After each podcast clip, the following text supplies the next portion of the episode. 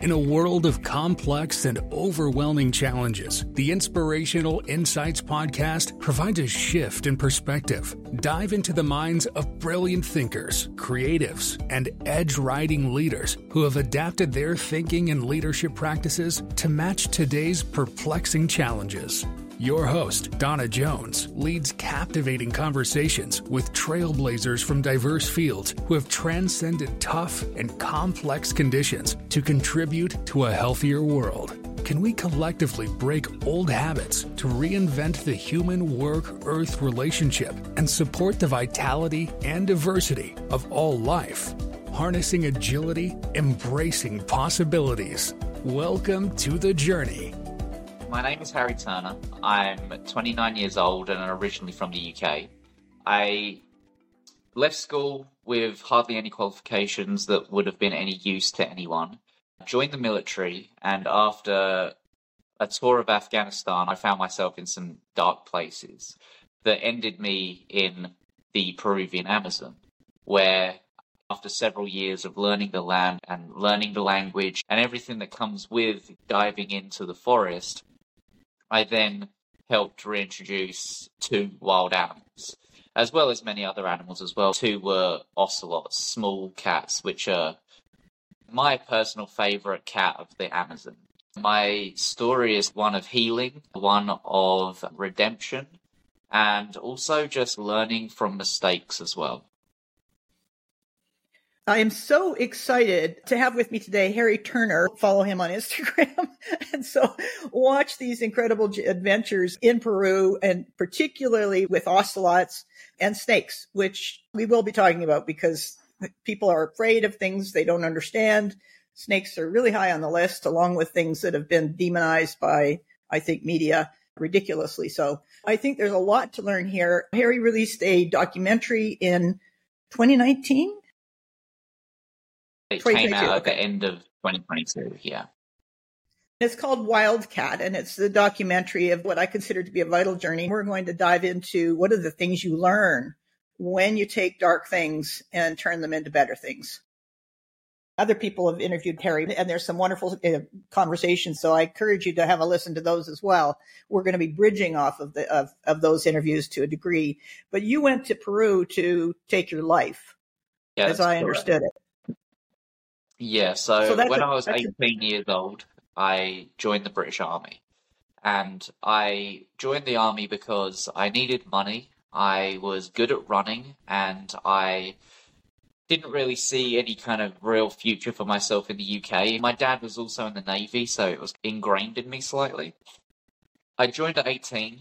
I then did six months in training and then I did six months in Afghanistan almost instantly. I did two weeks in between training in Afghanistan. That deployment wasn't the easiest for me, especially at such a young and naive age. I turned 19 on my tour. When I came back, I was struggling deeply with PTSD. Things weren't looking good for me. It, I sold everything, I packed up everything, and then I bought a flight to the jungle, I had come to the realization I was never going to come back again. I woke up every morning when I was in the jungle to the sound of monkeys and birds and just nature. And every day I said to myself, I'm going to kill myself. I'm going to kill myself. Today is the day. I was out with some of the local people and we had just gone fishing. We were catching our own food and we were living off the land. And it had been like a really long, hot day. It was lovely. It was really hot. The sun was beaming down on us. We'd caught some fish. We were going to have full bellies. And we were riding back on the boat. And the sun was going down. And the bats were changing with the birds. And I just remember thinking to myself, why do you want to kill yourself? You have all these people at home that care about you. You have so much to live for. Why do you want to kill yourself? And I just remember saying to myself, don't be an idiot. After that, I went out on a night walk and I remember seeing so much more color and hearing so many more sounds and smelling so many more smells. That grey had lifted from my mentality. Color had become more of a part of it. For me, when I'm in nature, if I go into nature and I take away my phone and I take away internet and I take away all these different things and I just dive into the deep end, that's really when I become the healthiest that I can as a human being. When I was there, it just took me about two weeks to really realize that everything was going to be okay. I just really needed to get all of that cloudy kind of weather out of my sight before I could really see the clear. It's about noticing when there's a shift in your state of Absolutely. mind. Our world is very noisy with a lot of negative stuff, and it's a cacophony uh, of intense sounds. The, the bush is the place where you can actually clear all that off and, and recover your senses. Yeah, absolutely. It was just one of them things where I don't know why I went to the jungle. I don't know why I chose Peru. I just did a quick Google search and was like, that's it. I'm just going to go, whatever. I don't know why it happened, but it happened for a reason. And I'm not a religious person or someone who really reads into it too much, but I am someone that just definitely now believes. I believe now. Back then, when I was in my bad headspace, I definitely didn't believe that everything happened for a reason but it does, and it's a very weird thing, this world that we live in. It's clouded by judgment and uncertainty, and you are always going to bump into troubles, but you just need to make the most of them troubles when you're jumping over the hurdles. Yeah, very true indeed. Now, the arc that I saw you go from was very dark to care and compassion and empathy.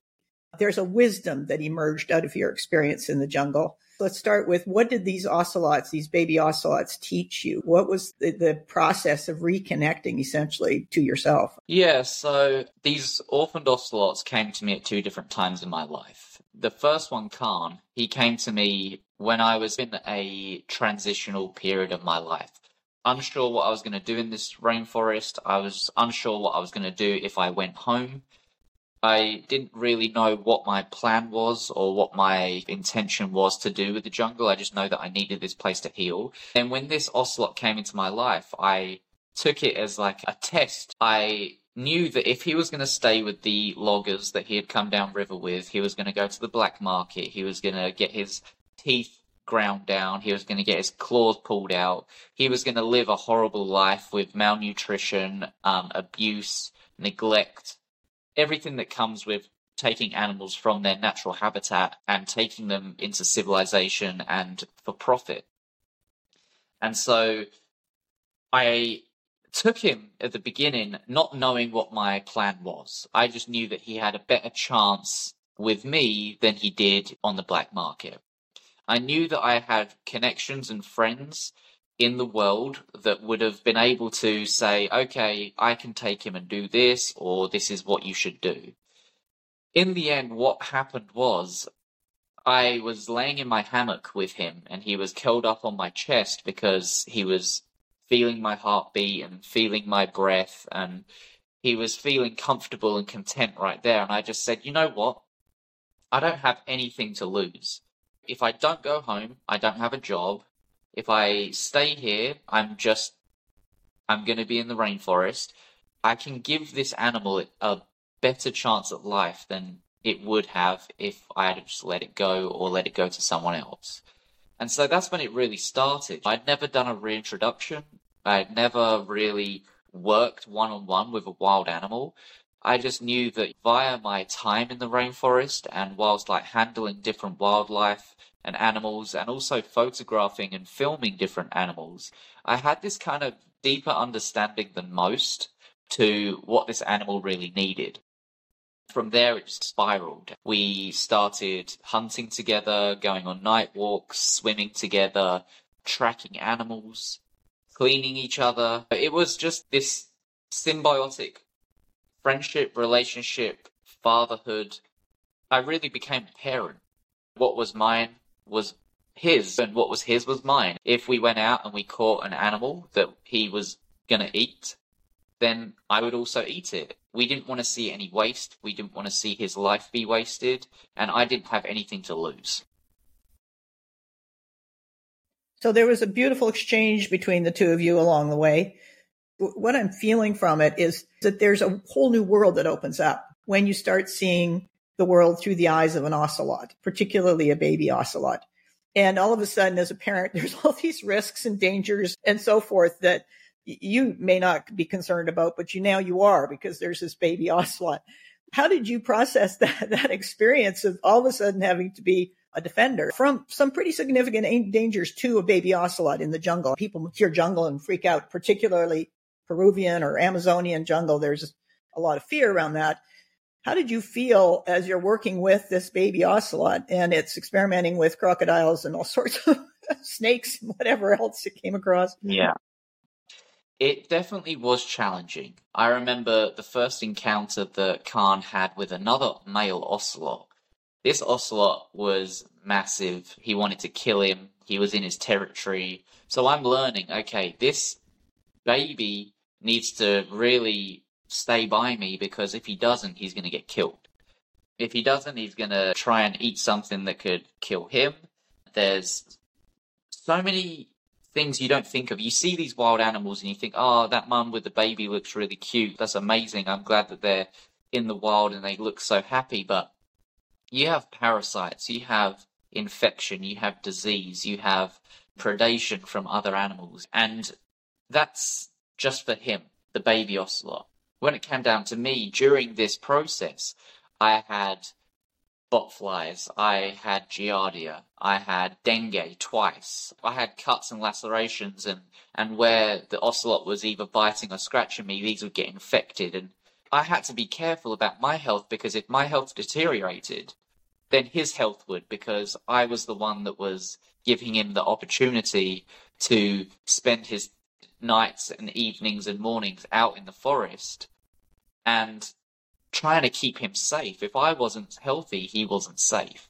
I had to really learn to look after myself before I could really look after anything else. And even when I was struggling mentally, even when I was struggling physically, whether that be parasites or dengue or anything that comes with rainforest living, I had to just grin and bear it. I had to just say, get out of bed. You need to do this because if you don't, then Khan isn't going to have a full belly. Khan isn't going to be content. You need to do this right now. That's the drive that I had to keep getting up in the mornings. Sounds like the same parallel that a lot of parents go through with kids. I was a single parent raising my daughter, and if I didn't work, there wasn't anything coming in. So I can relate mm. because uh, it's that get up in the morning, do what needs to be done. Now, tell me about snakes because I have watched you on Instagram do some brilliant work with the fer de lance in Costa Rica, some of the more poisonous snakes, venomous snakes.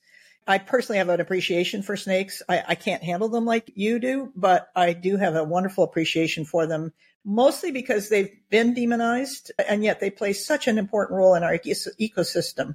Einstein said our circle of compassion must widen to include all living things a conversation about snakes is appropriate. Yeah, I've had over a decade of experience working with venomous snakes. And so when it comes down to me handling and working with these animals, it isn't just me going out to the forest and just willy nilly grabbing something that I don't really know. Before the venomous snakes, I had rodents and reptiles and fish and everything as pets when I lived at home as a kid, as well as obviously dogs and cats that my parents still work with today. When I left home, they got rid of everything else that I wasn't going to be having. The tarantulas were one of them. But yeah, snakes for me have always been this very important animal. I grew up in an era where Steve Irwin was my idol. I know that some of the things that Steve Irwin did definitely opened the eyes to many people about wildlife, but it also put into perspective how dangerous these animals could be. And so when I left home and I went to the jungle, I was working with herpetologists, scientists that were experts in this field. I learned different things about toxicology. I learned different things about behavior. It's very easy to tell if a snake is angry or a snake is relaxed because their body language gives away this incredible picture, you can tell if something's going to be annoyed at you. Um, for example, a rattlesnake. If you walk past a rattlesnake and it doesn't rattle, you can guarantee that it's not going to try and bite you. You can guarantee that it's not going to come towards you or, or anything like that because what it's doing is it's using its scales as camouflage. When it's camouflaged and you don't see it, you are no threat and it's no threat to you. If it starts to rattle its tail, it's because you got a little bit too close, but it doesn't mean that it's going to bite you. Now, if you get any closer and you start messing with it, if you were an eighth the size of what you were, and this huge thing came up to you and was stomping around you and looking at you and, and shouting, you would also be in a bad place, right? It's survival, it's fight or flight. If the snake isn't going to slither away with its flight, then it's going to stand its ground and it's going to fight because it has no other way. If you don't give it that option of fear, there's no threat to you from a snake. There are obviously issues with this. For example, if you go to put on your shoe and you haven't checked your shoe and there's a snake in it, it's being backed into a corner, right? You haven't physically meant to hurt or do harm to that animal, and it doesn't see you as being this gentle giant that's made a mistake. It's just seen its life at threat. And so snakes are just this incredible thing. They're such an important part to this world. If we didn't have snakes, we would have vermin and disease because there would be too many rodents. There's so many things that we can teach people about reptiles. The Bible puts down snakes. It makes them seem evil. A lot of religion and a lot of countries have this fear and a lot of it is irrelevant, honestly. You hear your grandfather's grandfather tell a story about an anaconda that ate a whole field of cows. And then over the time, the whispers changes the story. And then at the end of it, this anaconda has horns and it, it can be the size of 18 meters. I've heard these stories. I've heard of horned anacondas and I've, and I've heard of all these different things. These stories make sense if you put them out and let people say what they want to say. But in reality, it's really untrue of what a lot of people have said about snakes. Mm. What I appreciate about that overview, Harry, is that we are afraid. There, there's a lot of fear in our world today uh, about just about everything. The mental health rates have gone up. The statistics have gone up. It's gotten far worse post COVID, but it was also not great beforehand. Fear of difference, the fear of uncertainty, the fear of things we don't understand. There's just layers of fear. And, and what I appreciate about what you've just said is that it, it, it we, we just need to demystify a whole lot of, of things that we think we're afraid of. I think one of the quotes that I pulled out of your interview is that the mind is the scariest thing. When you go into your mind, that's where you'll find the, the scary stuff. What sort of experience or what sort of observations can you add to for people who are struggling with either fears of snakes or fears of any kind, the ones that you create in the head? Everybody knows that if you spend a lot of time by yourself or if you're laying in bed and you're ruminating and you're thinking about all these things, you start to spiral into darkness, whether that be money issues, whether that be drug addiction, whether that be just the loss of a loved one and you start thinking what ifs what ifs. As humans we're very very intelligent but we're not as intelligent as we could be because we need to know that thinking about the past and thinking about all these awful things that we've been through or done or are thinking about in our future they're said and done. We need to get ourselves into the present more um, and i think a lot of the time we see ourselves in the present, but we're thinking about the future and the past and how we're going to make ends meet. And it doesn't help that we have an economy which is up and down. It doesn't help that we have a minimum wage which doesn't get us from A to B. It doesn't help the fact that people die around us and that causes stress and people have traumatic experiences and that causes issues with not being able to work properly or concentrate. One of these things where I have personally been through a lot in my life. I have been to war at a young age. I have seen a lot of death and destruction in my life. I have struggled with suicidal thoughts, self harm. I've struggled with a constant battle in my own head with the fact that I'm not good enough or I need to just end it. These struggles they're not easy in the moment. When I'm talking to you right now, I'm in the present and I'm thinking that experience in 2012 was terrible or that experience in 2016 was the worst day of my life. All these different bits and pieces, they come back to you somehow, but it's how you move on from them is the key. It's how you work on yourself. You can have these bad experiences and that's okay. If we all lived a very plain and vanilla life, we would all be very plain and simple people. If I hadn't have gone through a traumatic experience, I would never have gone to the jungle. If I hadn't have gone to the jungle, I would have never have met Khan or Keanu. If I had never have gone through Khan and Keanu, I would never have met my wife. It's one of these things where it's like everything happens for a reason, and it doesn't matter how crappy that situation is. You just have to, you just have to take it on the chin and see where the next step takes you. So what I appreciate about that, there's some measure of vision that goes with it, even if it just starts as a small sense of purpose, like in, in your case, looking after this orphan ocelot. But it's that sense of what gets me up in the morning and is my North Star through these dark places. It's moving through it as opposed to sitting in it permanently or even for long periods. That's key to this. It's understanding that whatever's happening, this too shall pass is uh, a bit of reassurance at the time as well.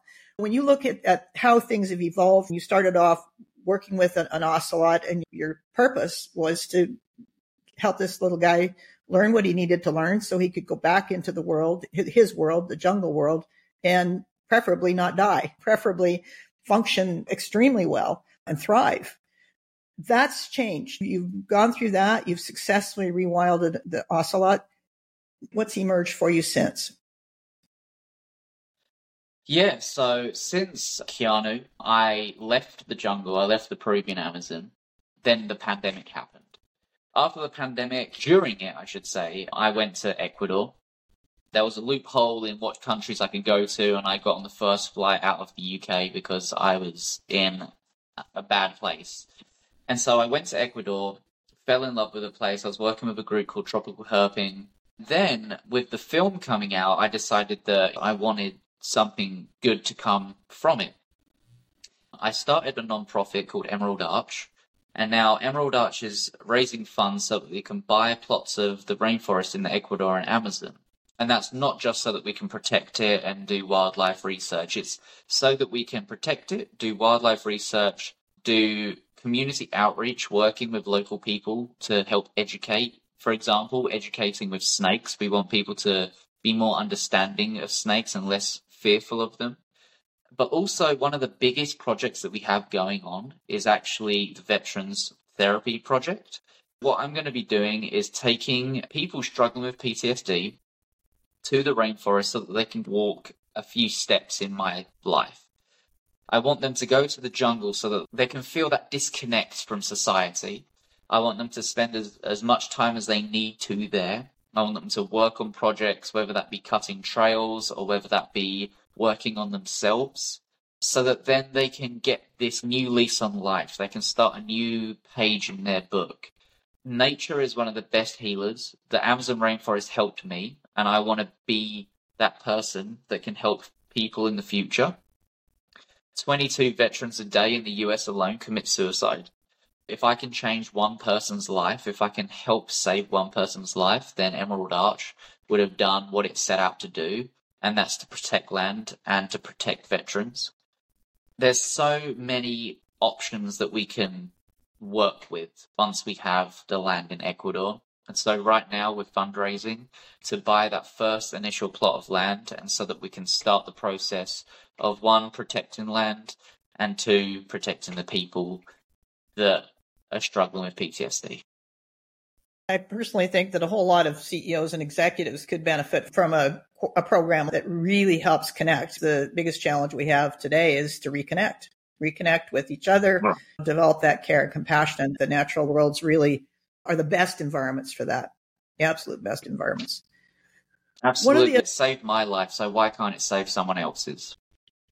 I was fortunate enough as a kid to grow up with a wildlife photographer dad. We wandered around the world when I was 15 and, and we were camping in all sorts of wild and crazy places. When I came back into the home environment, I was 16 in high school And it was the most brutal context that I could have imagined. You said something else that I really appreciated too, which I, I want to touch on. Two things. One, being where you are not mentally fit is the most dangerous place. And when I heard you say that, I thought, oh my gosh, consider the implication for workplaces, for schools that yeah. do not adapt their strategies to teach kids to think differently. Workplaces that are calibrated for mentally bringing yourself to work, but not the rest of you. That I think captures the wisdom of how we situate ourselves, find ourselves. What's our place in the world? one of my friends was a eco, eco guide in Ecuador for 13 years and spent a lot of time with the Paramania, a, a pretty incredible now changed group of wild people. What's going on in the Amazon, the loss of habitat and the loss associated with wild people who come out of the bush every now and again and who try to keep control of their lands from poachers and animal poachers. What purposes do wild places serve and wild people serve? If we didn't have nature, we would all be extremely depressed. A lot of people on their lunch breaks will go on a walk or they'll take their dogs to a park. Or on a weekend, people will go out snowboarding or camping. If we didn't have these small kind of like micro doses or doses of happiness and nature, we wouldn't have anything to really live for. It would just be money, money, money, and more greed. I feel like with the rate that we're going, and the amount of land that we're destroying and with the land that we're destroying, we're destroying the natural habitat of wildlife and wild people.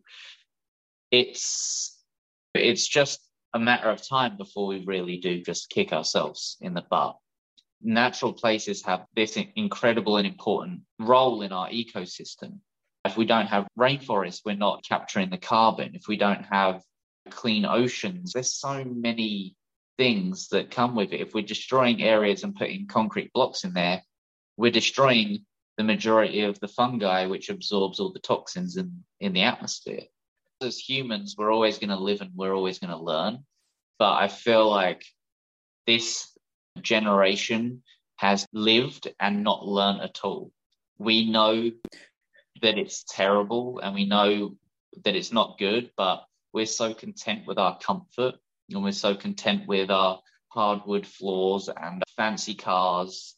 Even when it comes down to electric cars, it's all well and good because you're not using fossil fuels, but you're destroying half of the ocean to try and get the minerals that you need for these batteries. It's really hard because some people really want to do good, but there isn't really a way in this world that we can do good because we're always doing something which is jeopardizing something else. I feel the best thing is to just stop. When the pandemic happened and everyone stopped, you saw so much more wildlife. You saw nature flourish. You saw all these incredible things because people were doing what people should be doing, and that's staying at home with their families and doing small bits and pieces in their local area. You're not commuting three hours to go to work where you sit in an office and you hate your life and then commute three hours back. At the same time, you're buying a takeout which is in styrofoam and it's a plastic cup and you throw it in the trash and you don't even recycle it. All these things, there's so many bits and pieces that we could do to make this world better. But at the end of the day, I feel like everybody's so content in what they do that it's a waste of time. And yet, if we do not care about the impact we have and step into a measure of responsibility, civilization cannot continue. It's an end game. You're saying that in a negative way, but maybe it's the world telling us that we are the problem and we are the parasites and we need to be eliminated so that then the rest of the world can continue to live how it's supposed to we are the worst things that ever happened to this world. So if we do push ourselves to extinction, that's probably the best thing to happen for this world. Ervin Laszlo, systems theorist, describes humanity as a cancer, yeah. a, a, sickness that's infected the planet. And we're in this, you know, bifurcation. We're in this process where we've designed everything in a very simple way, but the complexity is pushing us to make bigger jumps. And and so it's a huge opportunity, I think, for adapt of adaptability, a huge Absolutely. opportunity. Harry, it's just so nice to talk to you. Thank you so much. Uh, it's a breath of fresh air. Um, having spent so much time myself uh, in the woods, it, the woods saved me in, in, as a kid growing up because the world was noisy and confusing. I got involved in horses. They're the best teachers you could possibly get. Very intuitive, yeah. very sensory, speak non-verbally. So you really have to listen differently. And that means you listen differently to the world as well. But also my experience with my father, where you are witnessing why diversity is so critical. Absolutely. Tell us where people can go to help you with uh, Emerald Arch. Yeah, so www.emeraldarch.org is our website. Uh, there's a few pages on there where it talks about our projects, and uh, there's a donate button at the top and at the bottom. Anything really does help to securing that land, whether it goes to actually buying a square footage of land, the lawyer fees to get this land in our possession properly. Everything helps. But the best thing that could happen is just word of mouth, people speaking about what I have done and I have achieved and what I'm doing now. Anything that can push out Emerald Arch, push out the story of Khan and Keanu. I said to both of them, I'm going to make sure that you guys are remembered. And that's what I'm doing. If you haven't seen the documentary, you do. It's a very vulnerable film prepare your tissues because it does get quite sad, but it's a very real film. So I hope that a lot of people can watch that and go from there. Any support is absolutely incredible. So thank you in advance. Thank you, Harry, for being on the program. I'm hoping we can continue our conversation as Emerald Arch unfolds and we see what steps humanity takes to, to really be a part of something much bigger in this world than just be comfortable. Absolutely. I agree 100%. Dark places and experiences, whether it's trauma or something else, lies on the path to wisdom. The experience itself it can be very unconscious. It can be something you've just been placed in. You ended up there somehow. Wisdom emerges only through reflection, from learning from the experience and understanding it from a different perspective and a different point of view. In this series, you heard Lilia talk about her return to herself, which was a matter of personal skills, inner skills of reclaiming her energy, looking at who am I in this new place, what do I, who do I want to be, what are my choices, what what lies in front of me, and doing the expression work that allows your deeper intuition to point you to what are the things you are looking to transform or transcend in the moment. The second interview then was with Ihor uh, Kozlovsky, who explained his journey moving through the, the experience of torture after being illegally imprisoned, but also through how he came to understand that emotionally, the process he went through to get to a place emotionally where he could forgive his tormentors. Very powerful work. And then finally, with Harry's conversation here, where we talk about both a sense of purpose and, of course, a very strong connection to nature, which is essential for all of us to be able to stay balanced, to be able to see ourselves, be able to connect with ourselves. Whatever dark experiences you've been through, whatever place of trauma you've been through, it is there for a purpose. It is there for you to learn, for us each to learn what is it that this experience can teach me? What can I learn from it? And who do I become through it? Whether you make the choice intuitively or make it intentionally, there is the decision to either stay frozen in the past or to work with the experience you've had and move through it to become more fulfilled and to be able to contribute at a much higher level of purpose. I'm hoping you received some insights from these three conversations that allow you to find your own way forward through reflection or through connection with nature or all of the above. It's uh, a chance to transform and transmute dark experiences into a stronger and clearer sense of purpose and contribution.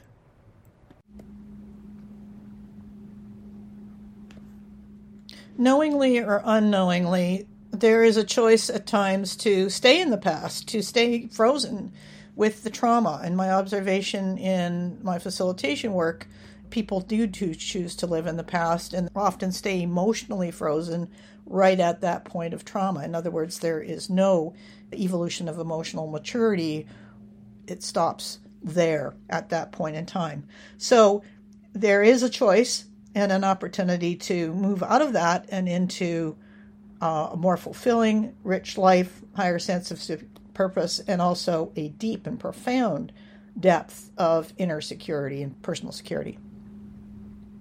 There is a choice to be made to decide whether to be a part of a wider set of solutions that make the world a better place or to dwell in the fear. And, and, that's as blunt as I can make it at this point in time. With these three narratives, these three sto- these three experiences, perhaps you have received some insight, some sense of direction, some skills, something that allows you to know how to work with something that's been perplexing, an interruption to life that threw everything up in the air and uh, forced a rethink, forced a reexamination. That's the purpose. They give you a chance to do something different, to think differently, to do something different, and to become someone better through the process. My name is Dawna Jones. Thank you very much for listening, particularly through these last three episodes, because I do believe these are the journeys that lie in front of us now. I'd certainly like your feedback on these last three in particular to discover whether or not, what kind of value these conversations have had for you in your life. Thank you for joining me. Thank you for listening. Please share this, these episodes if you found them of value. Please provide a review on whatever listening platform you, you listen to, whether it's iTunes or Spotify. I'd appreciate uh, you sharing it. And you can also give this podcast some support through the tips jar. You can support Harry's work at emeraldarch.org. The link will be in the show notes. You can find me on LinkedIn at Dawna, D A W N A H Jones, or on Instagram at Insightful Dawna.